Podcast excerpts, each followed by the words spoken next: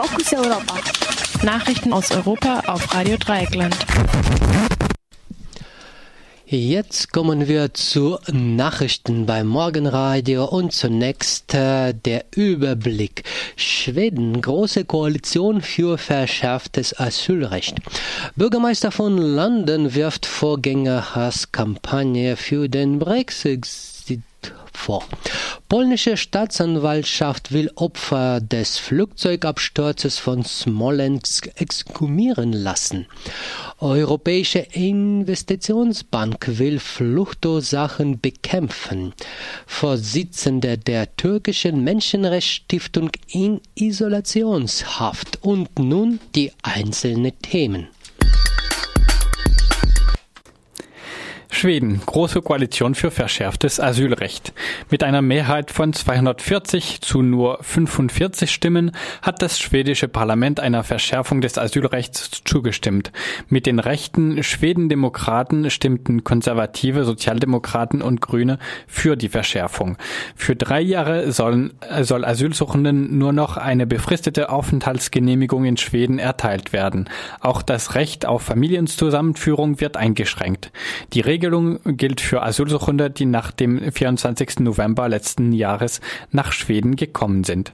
Gemessen an der Bevölkerungszahl hat Schweden im vergangenen Jahr die meisten Flüchtlinge aufgenommen. Nach einem Rechtsruck im Herbst führte Schweden aber strikte Grenzkontrollen ein.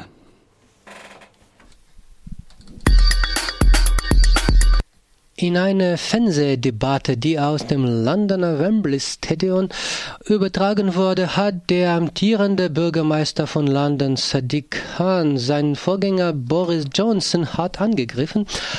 Khan warf Johnson vor, er betreibe mit seiner Pro-Brexit-Kampagne ein Project Hass äh, Projekt Hass auf guten Deutsch. Die Behauptung Johnsons, die Türkei werde bald der EU beitreten, sei eine fette Lüge. Brexit-Befürworter schüren Überfremdungsängste. Dazu gehört auch die Behauptung, die Türkei könne bald der EU beitreten wodurch der Zuzug vieler Menschen aus der verglichen mit Großbritannien armen Türkei möglich werde. Dass diese Debatte nun in Großbritannien so viel Raum einnimmt, ist bemerkenswert, denn jahrelang haben britische Regierung einen Beitritt der Türkei zur EU aus strategischen vehement äh, befürwortet. Eine Zuschauerbefragung kam allerdings zu dem Ergebnis, dass sich die Brexit-Befürworter bei der Debatte besser geschlagen hätten. Die Abstimmung über den Austritt findet am morgigen Donnerstag statt. Polnische Staatsanwaltschaft will Opfer des Flugzeugabsturzes von Smolensk exhumieren lassen. Sorry. Die polnische Staatsanwaltschaft hat bekannt gegeben, dass sie die Opfer des Flugzeugabsturzes von Smolensk, Smolensk aus dem Jahr 2010 exhumieren lassen will. Bei dem Absturz starben 96 Menschen, darunter der damalige polnische Präsident Lech Kaczynski. Kaczynski war auf dem Flug zu einer Gedenkfeier für Offiziere der polnischen Armee Armee, die im Zweiten Weltkrieg in sowjetischer Gefangenschaft erm ermordet wurden. Der Zwillingsbruder von Lech Kaczynski, Jarosław Kaczynski, ist der Chef der heutigen Regierungspartei in Polen, Partei Recht und Gerechtigkeit PiS.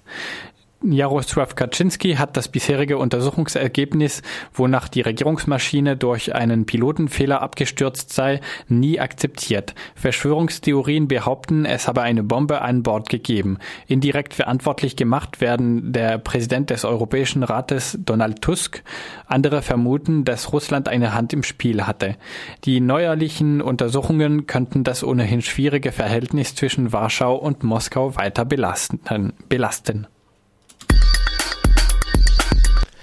Europäische Investitionsbank will Fluchtursachen bekämpfen, äh, will ihre Mittel für Kredite außerhalb Europas erheblich aufstocken und damit Fluchtursachen zu bekämpfen. Diesen Vorschlag will der EIB beim EU-Gipfel in den kommenden Wochen vorlegen. Das Programm, für das in den nächsten Jahren bereits 7,5 Milliarden Euro vorgesehen sind, will die Bank um 6 Milliarden aufstocken. Fördern will die EIB Investitionen in Projekte wie Schulen, Krankenhäuser und Wasserversorgung. Auf der Liste der Länder, die profitieren können, stehen der Libanon, Jordanien, Ägypten und die Maghreb-Staaten. Für das Programm braucht der EIB allerdings Zuschüsse oder Kreditgarantien von den Staaten der EU. Diese hatte die Banken im März selbst aufgefordert, Vorschläge zu unterbreiten. Vorsitzende der türkischen Menschenrechtsstiftung in Isolationshaft.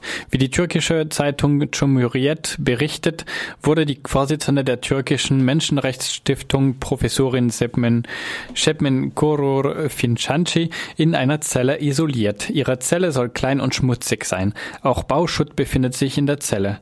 Fincanci wird Terrorismus vorgeworfen, weil sie sich an einer Solidaritätsaktion für die prokurdische Zeitung Özgür Gündarn beteiligt hat.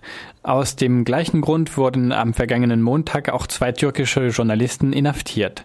Radio Dreieckland berichtete in den Fokus Europa Nachrichten vom gestrigen Dienstag.